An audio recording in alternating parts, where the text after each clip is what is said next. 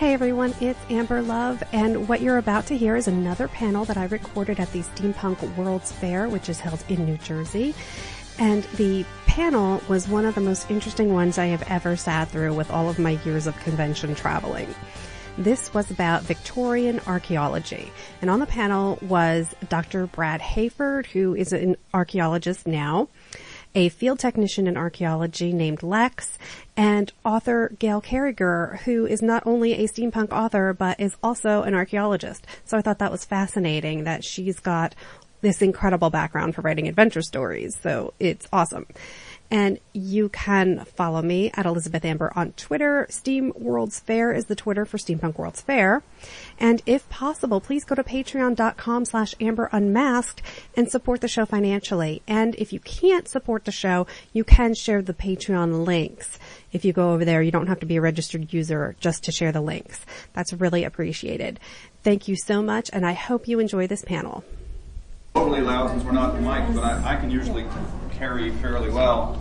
Um, we're going to maybe put a few images up here, maybe talk about, well, we'll tell you some of what archaeology happened in the, the Victorian era, and then maybe we'll discuss what it would be like in a steampunk world. I ask for questions from all of you guys, creative input, things like this. Sound pretty good?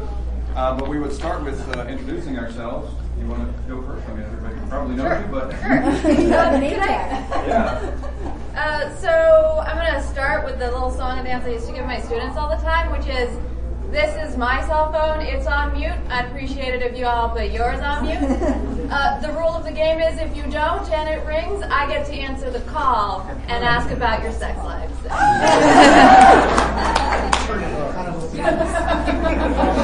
obviously didn't teach high school. Uh, so I'm uh, Gail Carriger. I write steampunk, but uh, in my former life I was an archaeologist. By profession, I was almost done with my PhD and I got grandfathered back in to teach, so technically I became faculty. My specialty is ceramic analysis, which means I'm a materials expert, not an area expert. And then my specific focus is technological transitions in kilns from open firings to closed firings to self-firings. So I went all over the world to different places.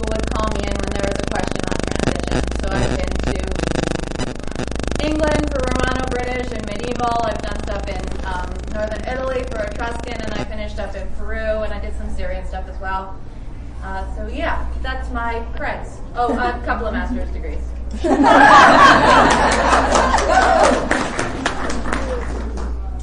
Hi, my name is Lex. I'm an archaeologist or an archaeological field technician, technically, and have been for over five years. I specialize in digging holes really fast and well, and identifying material culture, and uh, you know, delineating sexiness. these things. Um, yeah, I don't dig all over the world. I like to go on adventures though. Um, and yeah, I'll be telling you about how sweaty and filthy and wonderful archaeology. All right, I'm Brad Hafford. Um, officially, when I write uh, my scholarly articles, etc., it's William B. I go by my middle name in my sort of fiction world because I do write steampunk alternate history and things like this. And then when I write other things, I do it under my first name. In a way, it keeps in my head the two worlds a little bit separate, but they merge sometimes. You know, I like to imagine when I'm excavating what would this potentially be like but I can't keep that into my analysis. I can only put that into my fiction. So um, I am at the University of Pennsylvania. It's where I got my PhD a long time ago in 2001, and I stayed because we have a great museum. And lately, I have been looking into and digitizing all of the records from the excavations of one of the first cities in the world, the ancient city of Ur in southern Iraq. Now, Penn and the British Museum jointly excavated it from 1922 to 1934.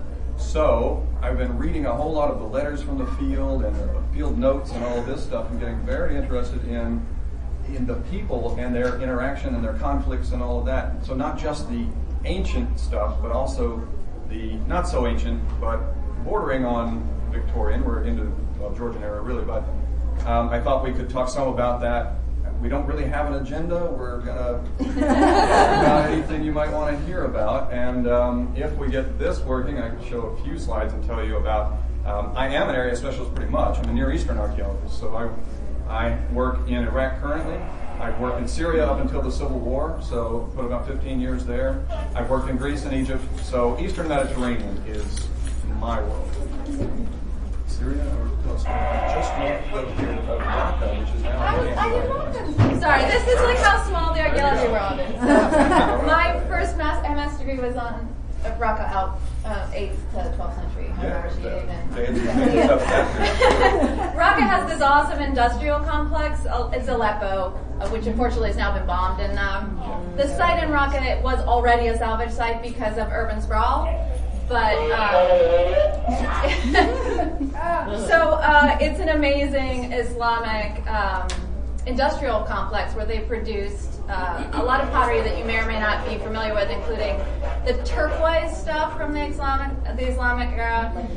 Um, and uh, yeah, and also they- they're a very interesting complex because they have uh, glaze and metalworking alongside ceramic work, and so you see interesting um, concurrent transitions between like the colors and glazes and the, the glass work that's going on because it's very similar technology, and so you can see artisans sharing ideas.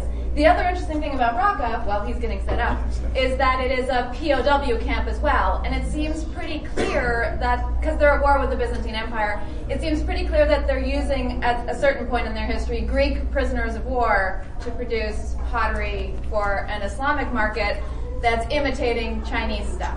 So, one of the things I love to tell people about archaeology is that it's a lot. There's a lot more sharing of ideas across cultures than archaeolog- early archaeologists initially thought. So. Yeah, it's true. And, and you know, um, excavators even, H.R. Hall, for instance, when he first started working at Ur, 1918 or so, he was using Turkish prisoner of war as his excavators. Basically, he would tell them to dig, um, since it was right at the end of World War One. So, Early archaeologists.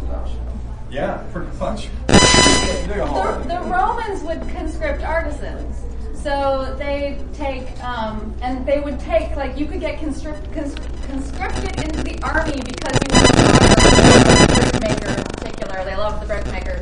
Because they just take them along with them and be like, okay, the, the army comes in and then the artisan team comes in and is like, right, guys, let's get some real work done. So where do we want to take this? Do you want to see some of the Near East, or I mean, what, I came in last minute, so whatever y'all want to do. I'm just here to, to field just questions tell about stories digging. about our our digging or um, I mean that's kind of what inspires a lot of my fiction is just the concepts that I'm finding either the ancient artwork and I can think what would that be like if it turned into a metal automaton or something you know powered by steam I want to know what would the Ottoman steampunk look like. I think there is a little bit written but not as much as I'd love to see.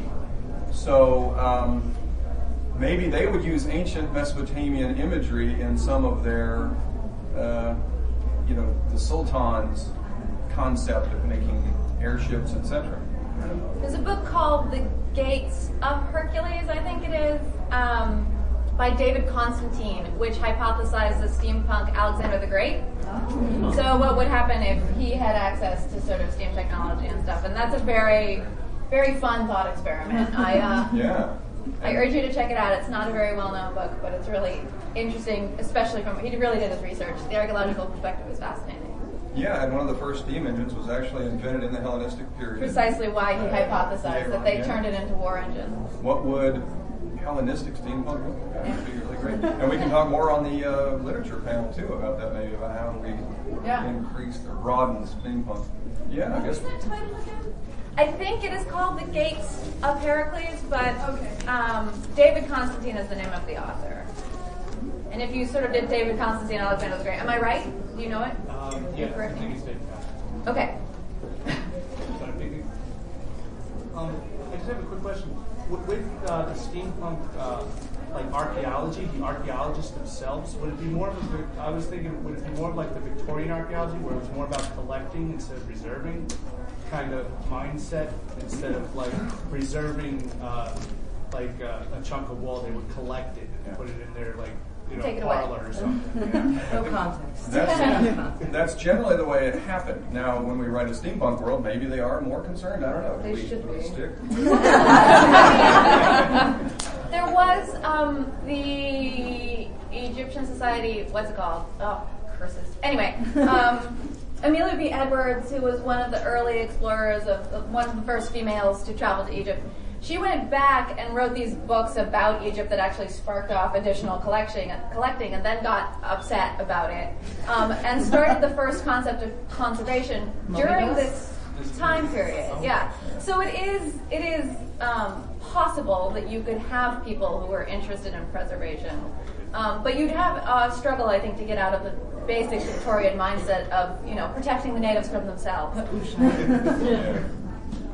including the natives' artifacts. Yeah, I think what drove most of that in the 19th century was filling museums, the world museums in the West. You know, they wanted to find this stuff and bring it with them. And some of the stuff they brought back is enormous. And the technical needs to try and, they would cut these gigantic stone reliefs into pieces so that they would be camel loads. Then they would move them down and ship them and then reassemble them in the museums. Even the one that we have at Penn, you can still see where they sawed them into three pieces. The, the British dropped an obelisk in the middle of the Mediterranean at one point uh, because the French had gone and got an obelisk, which is in Paris somewhere. And, uh, and so the Brits were like, we want an obelisk.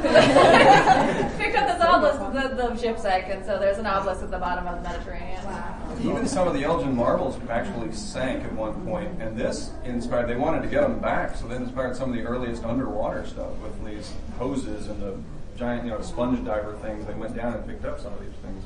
That'd be a fun uh, steampunk idea. Would be sort of Captain Nemo uh, archaeology. Yeah, I'd love to see that. Uh, do you have more questions? 'Cause we can run with that. yeah. I was just wondering, building off of that, how much of there is a movement now to bring some of that stuff back or Repatriation. Repatriation is a very Big topic. serious issue. It's a touchy subject. mixed feelings uh, in Rome right now. Uh, so that you know they, they got a bunch of bunch of Egyptian obelisks and then they you know put crosses on them because they're just large phallic symbols and you put a cross on it and it's all better. And Egypt is like, Egypt is like, hey, so can a you know this is obviously from us. Like we know that you guys took this. It's like no, we put a cross on it. It's not the same thing anymore. It's ours now.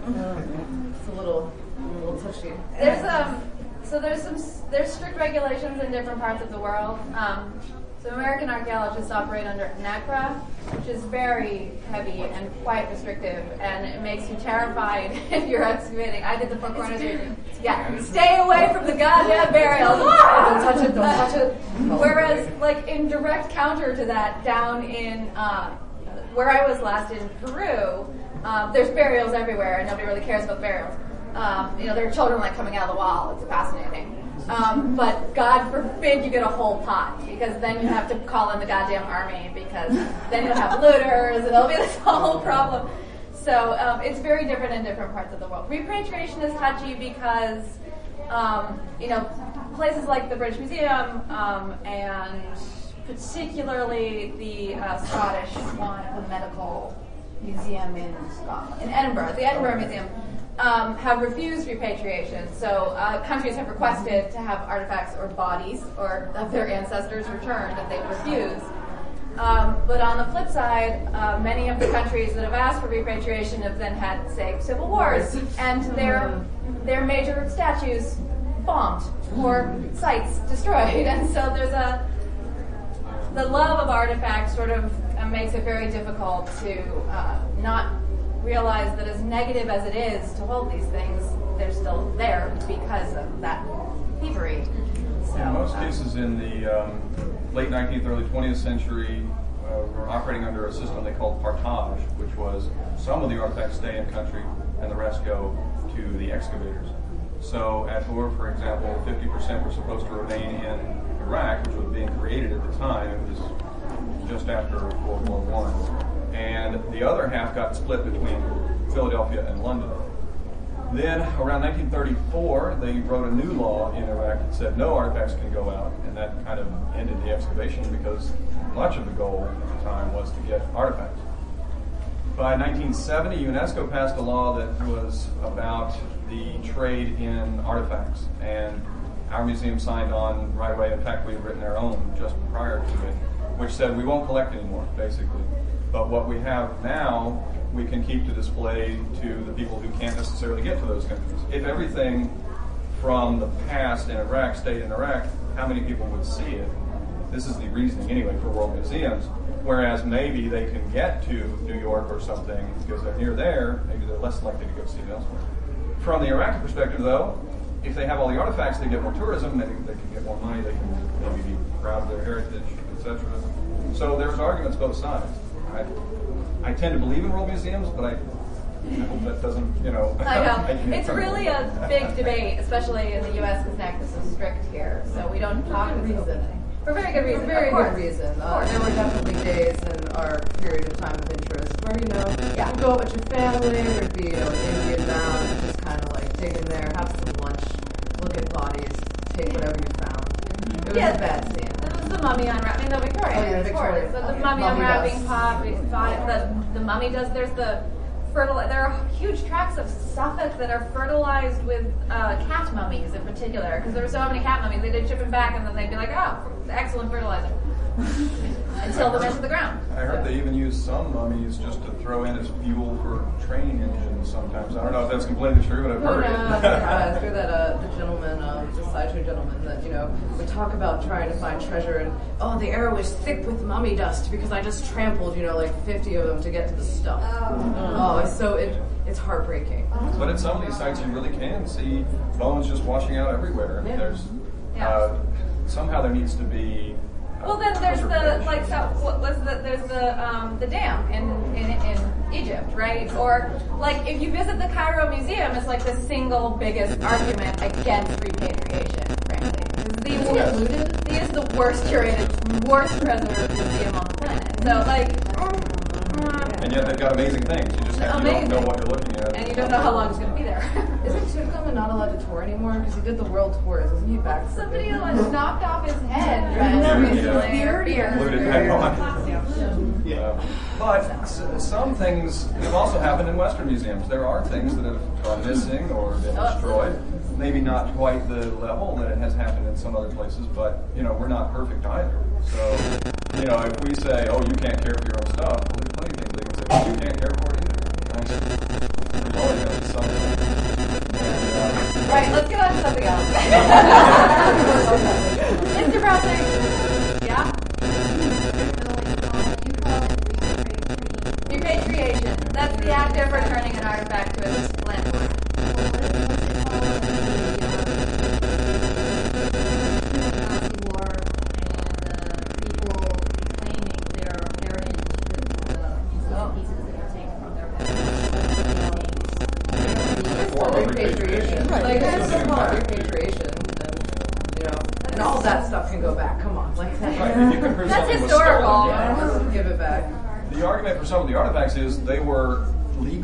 Excavated because we had permits under partage. So half of it came to Penn Museum, for instance. So if we say that was brought back here, we have all the records, we've got the permit. In fact, we've got permit number 001 from the Iraqi government, first one ever issued, because it was a new country. But it technically says it was legal. But if we can show that anything was looted or that it was agreed it would go back, we have to send those back. Yeah. The other thing is archaeologists, by and large, aren't. Uh, we should not be, and mostly are not interested in something that's provenance can't be traced. It's useless.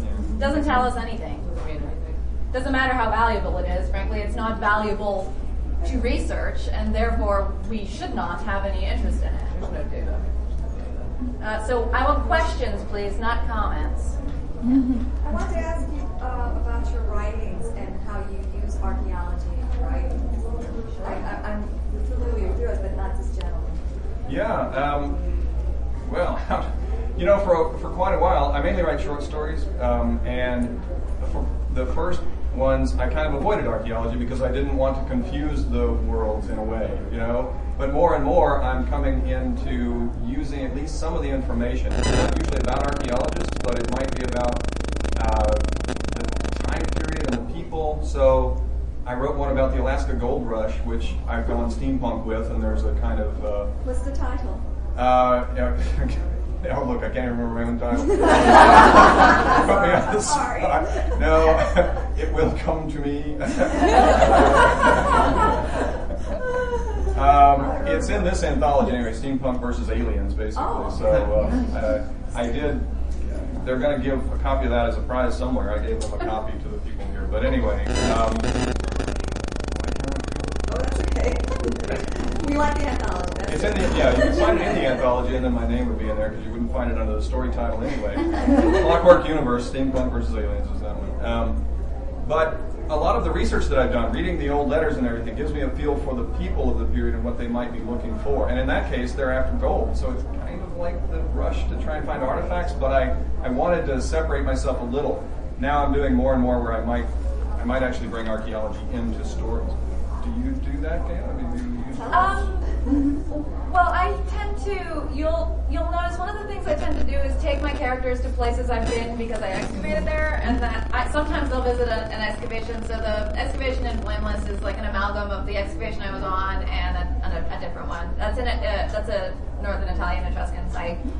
Um, and so I, but mostly that's because I feel like traveling to a place gives you like the smell and the light and the feel of just walking, the sensation of what the the earth, the color of the earth, things like that, which I, I just want to be more accurate about, and it is really hard to, to find that information out. Mostly, I use the skill sets in research that I learned as an archaeologist. Um, I'm not against it, but that you'll note there is no archaeology character because Yeah, really, to Egypt. uh, yeah, but they're pretty vile.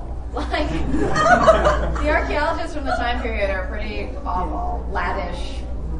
Yeah, so I kind of just. There's a great book called by who's it by? Uh, the Rape of the Nile. Who's it by? Uh, Begins with an F. Anyway, it's called The Rape of the Nile. I can't imagine there's any other book named that. Um, which, if you read, you start to get an eye for these things. If you do a lot of research, you read a book and you're like, this started out as someone's PhD thesis. that one started out as someone's PhD. It's, it is mostly about this one Italian excavator who's just this great Belzoni or something. Who's this insane character who just like brutalized the. That's funny um, dust guy. Is he? Yeah, no, he's the guy that was He's just- a fucking bonkers and totally fascinating. And most of the book is him, and then it's like bracketed by some other evil doings in Egypt by archaeologists. But you can tell he was writing his thesis on that guy. Uh, Total But he would be a wonderful evil villain for, for the steampunk. That's the other problem is that if you know too much about a topic, sometimes your tendency is to go into that minutia that you would in your research, and maybe you're going to be making the book kind of boring. Yeah. It's going on and on about one or two things, and you need narrative and story. You, You know, need to so- leave it out most of the time. Three pages about how straight your walls were. Any, The, the man with the green face. Yeah. Oh, um, so, uh, um, Oh, so um, uh, a lot of what steampunk is is taking something um, modern and, and and going back and using it, using a scheme-based technology to reproduce it. What do you think? Each of you think would be the, the what is your favorite archaeological tool, and how would you steampunk it? Natives. Let's be real about it. Like, let's talk about the era. Let's talk about the people who were the actual archaeologists did very little work. It was all hired help. Um, At the time, yeah. oh, and it was It's so so bad. good. But they get It's great help. That's why I'm I'm I'm the help. So we call, of the world. we call them shovel jockeys. Shovel bums. Well, But it's like a molded. you know, for me, it's just a trowel, but you don't really steampunk a trowel unless you make one that spins. um, Put some gears on it. look on gears. Would they use bulldozers? I mean, sometimes people do, which is kind of unfortunate, but you know, something that. In Virginia, to be fair, Phil. Like, let's Yeah. talk well, about I- our friend Phil. Y- Yeah, but you can, I mean, I would call anything post about 1200 BC, Phil, because I want to know what's beneath that. next and move all that later stuff up. That's like me, and like, just go through the Romans. Who cares Yeah, about the Romans? yeah. you know everything about We them. broke so many records. Yeah, so we, we get it. Um, I like the. Uh, so I hate sieving. I didn't do much field work because it's dirty and. I moved like so you. If, most uh, universities to become an archaeology you, archaeology major, you need at least two years of field or two summers worth of field work. And I did I did one summer of field work and cut my hand open and immediately got removed from the field because I cut my hand open and ended up in the lab and I was like, why would you ever go back? nails. Because dry brushing nails. I, I know. Love after the lab. nail. After nail. Exactly. In my case, shard after shard after shard. But the lab, the lab doesn't get up as late. We eat better. I'm not good at working. um, anyway, so where was I? So sieving. So I would like a sort of a steampunk automated sieve would be really good, like clock, like clock weighted or something. Sieving Like on the these. shaker screen. Yeah, like are these big screens and you have to shake to get small fragments. Um, I have a very dear friend who's a fish bone expert, um, and uh, yeah, but but she has a career because for years uh, sieve holes were too big, and so they never caught fish bones. And so, like guys, I had to tell you this, but we humanity ate a fuckload more fish than you think we did. Archaeologists didn't catch the bones for uh, 300 years. They also did shovel broadcasting. I mean, like, just Yeah. throw it up in the air and Yeah, see what woo! comes out. Winnow, basically winnowing. Let's take some acid and dig a hole somewhere. It's fine. It's the 70s. So if there's actually a bone in a fish, the otolith, that where you can Yes. count how old it was. Basically, it grows new bone every year or something like this. So people study and look for these tiny little otoliths, Yeah, and yeah. they study them. Bizarre. I'm much more of the field artist. I want to be in the trench, just digging when I do this. I've dug in uh, in Greece, uh, Syria, Egypt, uh, Iraq. You know, so and including the U.S., the Four Corners region, like you were saying, Oh, near Mason Yeah. uh, and in the U.K. So I might have studied some of your pots. it's possible. so most of the time, this is like division in archaeology, right? Most of the time, they do the work, and I see the cool stuff. So who gets the credit? Uh, yeah, The guy the, funding guy who's running the Whoever publishes first. Just like in fiction. the lady in the red jacket, and then the gentleman with the bracer. Um, I'm just curious, you were talking before about uh, Hellenistic steampunk. Do you have any other uh, time periods or cultures that you'd like to see like, in how they would react with modern day technology? Oh, the Ottoman Empire, absolutely. Yeah. Mongols. Uh, Mongols. Yeah, that would be great. Genghis Khan. Can you imagine the What siege would you engine? Like, what would. Guns. yeah. I think almost any time could benefit from it, but you know, logically, how can you put it into some cultures? I mean, would ancient Egypt have a steam engine? Maybe Roman Egypt or Hellenistic Yeah. Egypt might, yeah, you know, because the Greeks, they would probably. yeah.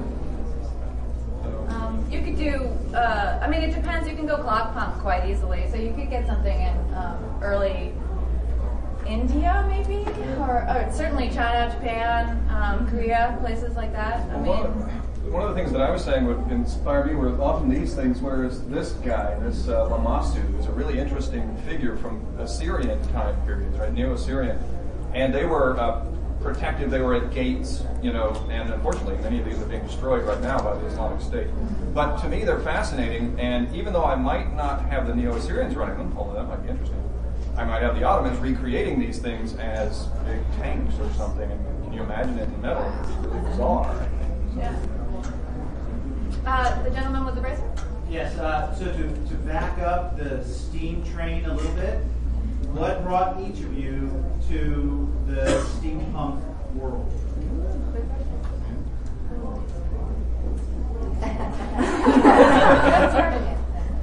Um, I'm spooky. I'm a goth in my natural environment, and uh, I love fanciness and fancy things. And I also like the idea of uh, revisiting history and being creative. I love maker culture. I think is one of my favorite things. And like, yeah, that's how I, I don't write. These guys are the writers. I just wear hats. For me, it is that just that what if, you know, whenever I'm digging something, I like to think about who was the real person who maybe made this thing that I've just found, uh, and then who was it that uh, found it if I'm reinvestigating. For instance, when I worked in Egypt, I was sort of retracing the steps of George Reisner, who had begun there in 1906 uh, on the Giza Plateau. So we were working in the Western Cemetery right next to the Great Pyramid. And we were digging those sort of lesser people who worked for Pharaoh. And many times there wasn't much in the burials, but uh, and many of them had been cleared by Reisner already. We were just remapping because he never published this stuff. He dug it, one of the sections of that in 1939, and the other uh, much earlier in 1915 or so. So one of the things I was finding was I would dig through the detritus of World War II or World War I in order to get to Fifth Dynasty Egypt, which was really interesting. So the first tomb I found that he missed, I opened up and there and I thought this has not been touched before. It's going to be great. I open it up and there's all this dirt in there and there's little pieces of foil and tiny bits of newspaper. I thought, wait, this is modern. What's going on? Well, it turns out that he had weakened the corner of that. It's a very small uh, grave, but it uh, it then filled up with sand that was blown in from his time until it finally sealed itself. So when I dug through all of that, one of the pieces of paper said "Hit Germans by Night." And it was dated 1944. And on, the back of it was a picture of Hermann Goering. And I went, "Wow, I just met the Nazis in a tomb in Egypt." but but beneath all that sand, then there was this undisturbed burial from you know 2500 uh, BC. So uh, amazing stuff, and to think all about that, and then imagine the other what ifs that I can't explain with science, or uh, sometimes you can only go so far, right? But I can, in my fiction, I can make up whatever that person was like and give them other attributes or whatnot. So. I think it's a natural synergy. So, archaeologists, by our nature, we look at objects in order to understand culture. And objects are kind of a whole what steampunk's about, right? Like people create characters and then objects to represent those characteristics. Like, I mean, it's part of the part of the whimsy of steampunk. So, I mean, I in my writing a lot of um, a lot of characters are defined by objects because that's kind of the way I think about the world. Um, so that's why I, I, do lots of clothing descriptions and things like that, but hats and you know, because uh, that's kind of just an, a natural to me, I think, yeah. to explain the world through artifacts essentially. And I think it's natural to a lot of punkers. yeah, and I'm learning whenever I'm doing this research too about a time period I didn't know. Some of the true stuff that I find is fascinating. You know, some of these people hated each other, and you know they would uh, boycott one excavator over another. You know, it was really strange. And then you find that, then you start thinking almost murder mystery. You know, what if one of the bodies I just dug was really a guy from 150 years ago that they didn't like and they shoved into the grave? murder mystery would be fun that way. I think. You know, so. I'm dying to write a mystery book. That you're like exactly. I, I, I a friend of mine and I hypothesized a mystery novel where there's a body in a kiln and there's uh, an investigator in the past, probably medieval England, but there's an investigator in the past investigating the murder, and then an archaeologist in the present investigating the murder, and they both come to separate conclusions about who done it. And I was like, oh, that'd be such a good book. Yes. but, but, even political conflict, like you can see in this cartoon from Punch, you know, they, this is Henry Layard, who was working in northern Iraq uh, in the 19th century. And you can see that he's digging out this, and yet all this other, you know, there's corruption in the government, and they're representing all the money that they're spending to bring these kinds of things into the museum. Wow. there's that. Yeah, I've been gone off the stage. Um, other questions? You've asked them already, haven't you? Did I? Did you? Oh, I think so. No, that was me. Given, um, you know, there was in the past it seems like there were more distinct cultures in some way. There wasn't as I mean, with technology now, things things feed into each other more. So there's more, and especially something like steampunk, where we're now all creating these objects that mix these different eras. So take it 500 years in the future for archaeologists looking back at that. What does this mix of time periods and stuff do to future archaeology and trying to figure out when where and how things? It's all rituals. Every archaeologist doesn't understand something, they call it ritual. It's all ritual. no, to be fair, there are sometimes contexts that are definitely like occult related, occasionally. But I'm I'm loath to say that every blue bead is a sign of like some sort of spiritual identity. But you know, human beings hate the fact that human beings are not logical, and archaeologists, often the most logical of anthropologists, hate it more than anything Uh, sometimes the explanation is that because we could, or because we liked it, or because we can, or because we were drunk, or because we're idiots. That's humanity. There was a really cool, um, you know, to speak of like people in the past, you know, like people collected things that they like. Like there was a plate that broke in Monticello, and uh, they found the plate in the midden, but then there was also a piece of the center that had been moved to one of the slave contexts and somebody had obviously like picked it up and had it because they liked it and it was pretty. And you know, people are magpies. We're all magpies here. Definitely. sometimes you do find something that clearly is older than it should be in the layer of that you're digging in, and usually you figure, well, it's like an heirloom. Somebody kept it for a very long time, and maybe that's the only explanation you come up with, and maybe that's what we would start to think. This mix is just people holding on to stuff, which maybe we would then prove that no, it's all made in the same time period, and it would really confuse you then. My sense, I actually use Victorian for a lot of my stuff. This would be an earthy medieval reenactment site. No, this is perfect. I- I think, um, doing. There, there also are, are uh, quite a few examples of regression technology. So, um, technological transpositions is my, was my PhD thesis, and I'm particularly interested in voluntary abandonment, which is when a culture takes a technology that, or has a technology that you think would make their lives easier, or the logic dictates that you would keep this technology, and they in fact ignore it. The best example of this is um, the the Brits were occupied by the Romans for about 200 years, which the British hate, would like to forget. Um, uh, but one of the things they did is kept their roads and certain aspects of their hygiene, but uh, they rejected their pottery, at least in the mid to northern sections of England. Um, and so they had the potter's wheel, which was introduced by the Romans, and uh, they decided not to use it anymore and went back to 200 year old technology, which had not been used in the 200 year interim. Um, and started make hand building these incredibly ugly dry pots, which make no sense. They're not. They're not any explanation you can come up with. Believe me, they're not better for cooking. They're they're not better looking. They're not more useful. They're more fragile. They don't keep. They're just dumb. They're dumb pot. The only logical explanation is that they were being British about it. And Romans? yeah, No, we got this. We'll invent the wheel in our own time. Thank you very much. And they did, but uh, yeah. Persistent arm with the hairband around it. Um, in the spirit of steampunk whimsy and fantasy, if you could solve any historical mystery, what would it be? And if you could time travel, would you want to? That's the hardest question. We're all ever. white, so it's really not that difficult, but uh, we're women, We're women, so that would so- kind of be a- Do I get the language when I time travel? That's always my question. Oh, okay. Um, uh, it depends on if I get stuck there. I wouldn't can't come back again.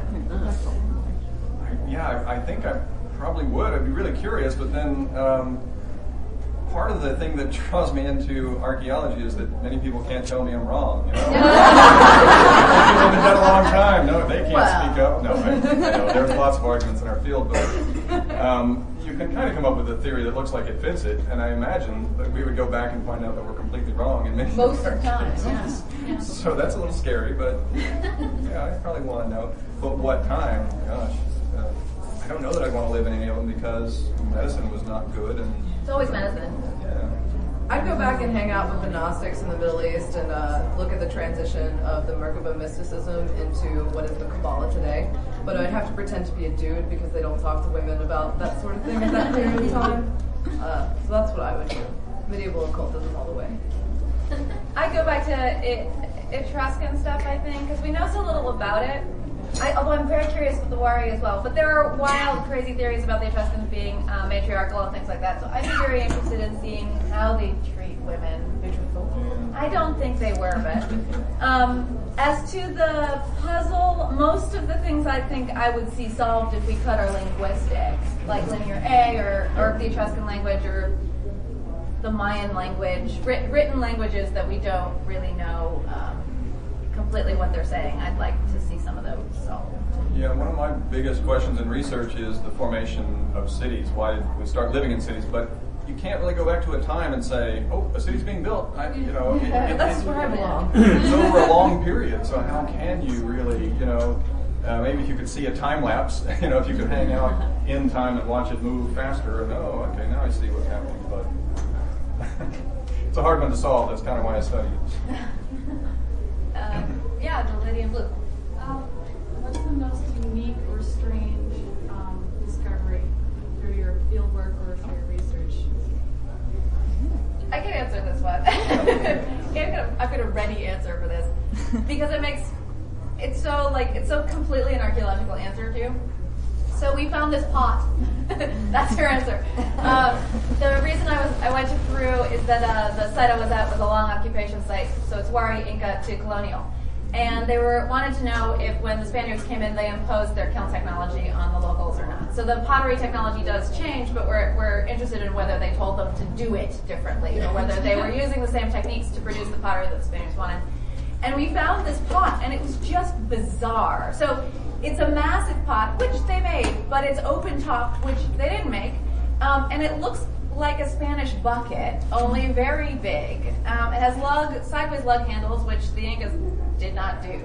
Um, and we found two of them exactly the same, and they're we just like they're just so weird. They're just uh, like they're an absolute kind of nod to one culture being imposed on by another culture and trying to figure their shit out because they make no sense. Like they're just so that's that's probably one of my favorite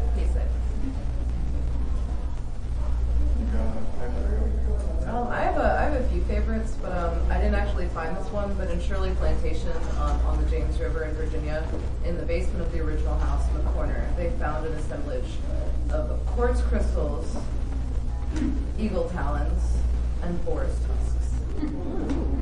And it was, I just love the fact that it was all found together, and like you know, the documentation on it was really good. Nobody's making that up. That is a definite occult piece in history, and it was so cool, so fun.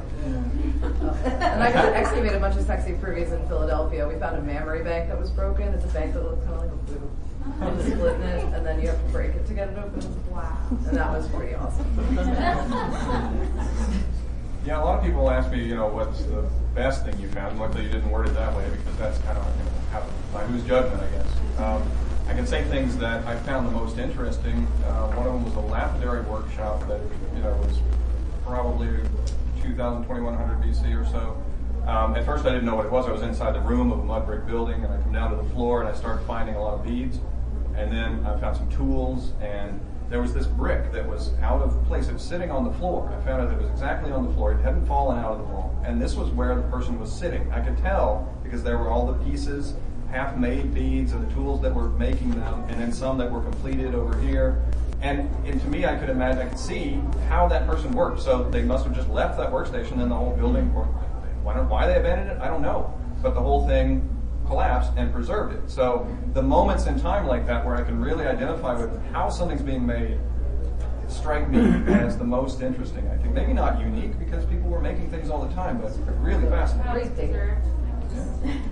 I've got a handle, um, this massive strap handle from a medieval um, northern uh, Nottingham-centered workshop, and it has the uh, strap handles. That you have to press the interior of the pot to attach the handle after the pot's been made, and it's like 1400s or something. But you can see the fingerprints of the person who put the handle on it, Yep. um, and that, that that kind of stuff was really fun. Or like you know, you see the pieces of paper from the monasteries with like you know little kitty prints on them. Yeah, yeah. Like, At Fair at a Fairfield plantation, uh, there was a in the brickyard. There were definitely some cats. So like some of the really nice glazed bricks have little kitty prints. There's a great Tumblr called Medieval Pock, um, medieval with the words POC, POC at the end. Um, and it's a Tumblr blog that does this kind of thing, that sort of chronicles strange uh, personal touches that appeared, specifically in medieval times, but also um, he was the one who, who broke the cat paws on the sides of the manuscripts and stuff like that. So, um, yeah, it's worth look, it's worth following.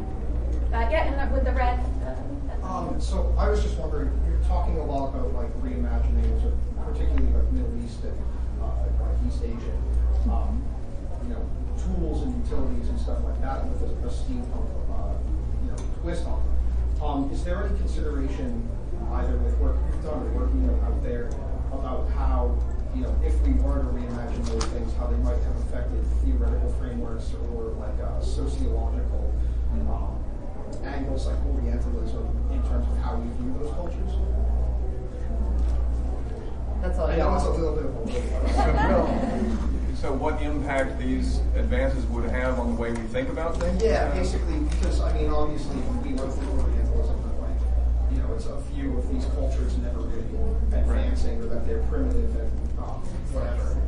Right. One of the things that I, I wonder about when I think about the Ottoman stuff is how would they absorb it? Even if we say, okay, the English start this kind of thing, they're all over the world, so the locals are going to start to adapt it, and I think become, I hope, uh, maybe more capable. Yeah, that's not um, uh, I wonder how would they adapt it, and then would that lead to conflict with the great oppressors or whatever? Would we see uh, independence movements more quickly?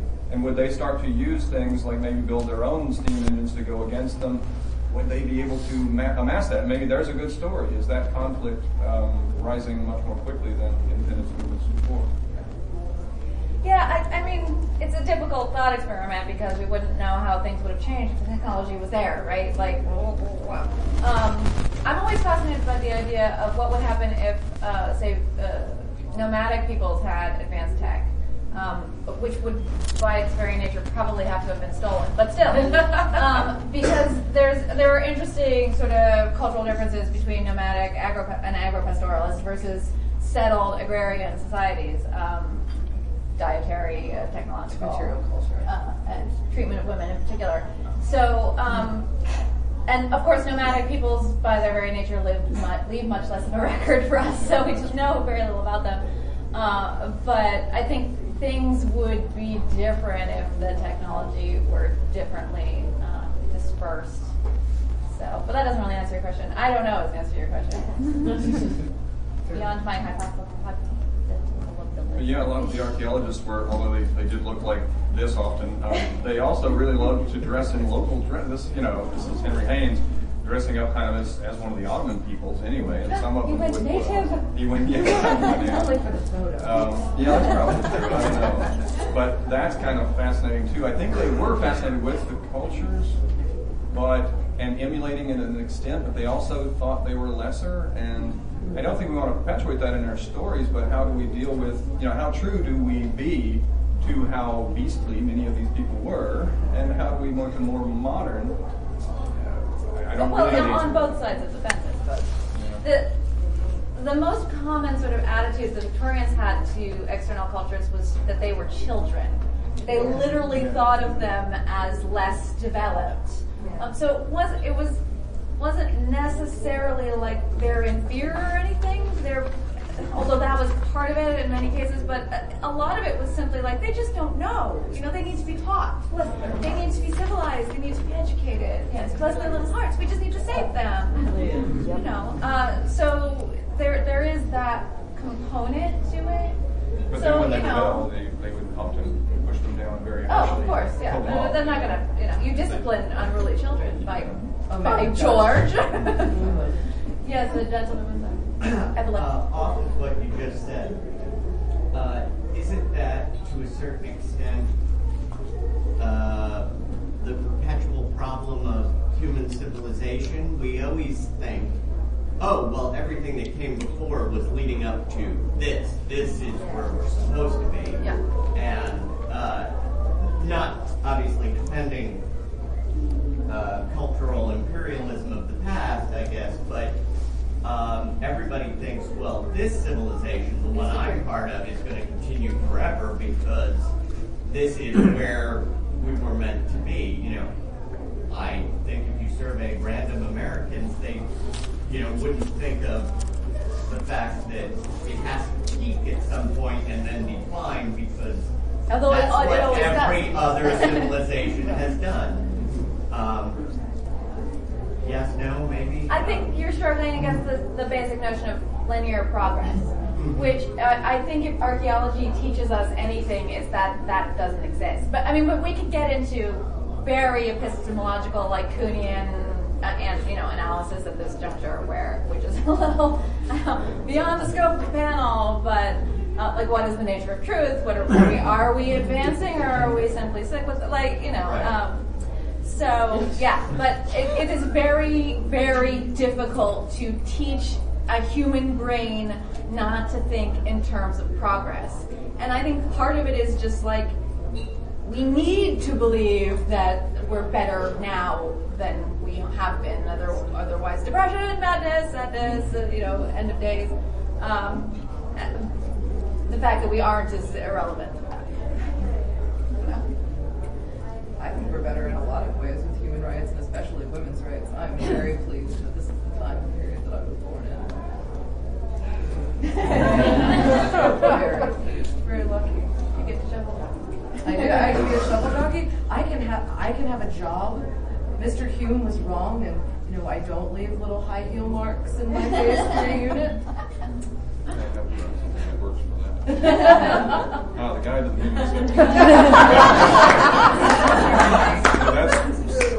the That's on late end of the 17th century. How about children? You know, we're all the children. Oh, good little They're having feelings about stuff. They're hysterical. I mean, yes, that's not to say that we haven't had advancements. Um, exactly. But, um, yeah, the, the, talking on a broader scale of culture, who knows? Now is the only thing that's real. Yes. Yeah. Has there ever um, been anything that you dug or discovered or were studying that you thought was one thing that turned out to be so completely different? And so, how did you kind of find out what it was? Like, how did you figure it out? It's, I'm not quite articulating, but I'm just kind of curious. There are plenty of puzzling things I can think of that I don't know that I've ever really discovered what they are. Um, I, I find the debates interesting. Uh, a rhyton, for instance, in Minoan culture, it's a conical thing, often with a little tiny handle. So it's one that's open up here, and it's always got a second hole at the bottom. So what is it? You know, it doesn't hold fluid; it'll just pour straight through. Uh, you know, is it a funnel? Some people have suggested that, but many of them are very fancy, and they're even shown in processions being given to uh, great kings or whatever. You know, so why? We often call it a ritual object, and people have come up with all sorts of things that it could be. Um, if it's a funnel, well, maybe, but what if you put wool in there and then you poured your wine in there because there's so many bits that are floating in it, you know, and that'll, that'll filter it. Maybe that would be a way to use it. Um, also, they had these gigantic pithoi they would store wine in, right? And you can't move those things, but maybe you could take that thing, put it into the fluid, cover it with your hand, pull it over here, and then let go, and it would pour water in, or wine or whatever, into a cup. That's clever. But ultimately, we, we don't know what they are. So it's just a two-hole vessel. There's a joke there. I hope you enjoyed listening to the archaeology panel from the Steampunk World's Fair. Once again, I'm Amber Love from Vodka O'Clock Podcast and AmberUnmasked.com, which I'm sure you know by now, right? So you can follow me at Elizabeth Amber on Twitter, and if you can, please go to patreon.com slash Amber Unmasked to show support for the show and for the website. If you have any questions about Steampunk World's Fair, um, I can try to answer them for you, but I would, uh, if if nothing else, I can at least direct you to the right people. If you have questions about attending the show or being a vendor or a performer at the show, um, I know several of the people who are on staff there. So um, they've already booked their dates for 2016. It's May 13th to the 15th. Held at the same wonderful hotels, the Embassy Suites and the Radisson in Piscataway, New Jersey. And, um, you know, it's always such a great, wonderful, weird time. I love it. And, um, please let me know what you think of these recordings. Uh, obviously recording live has its own challenges.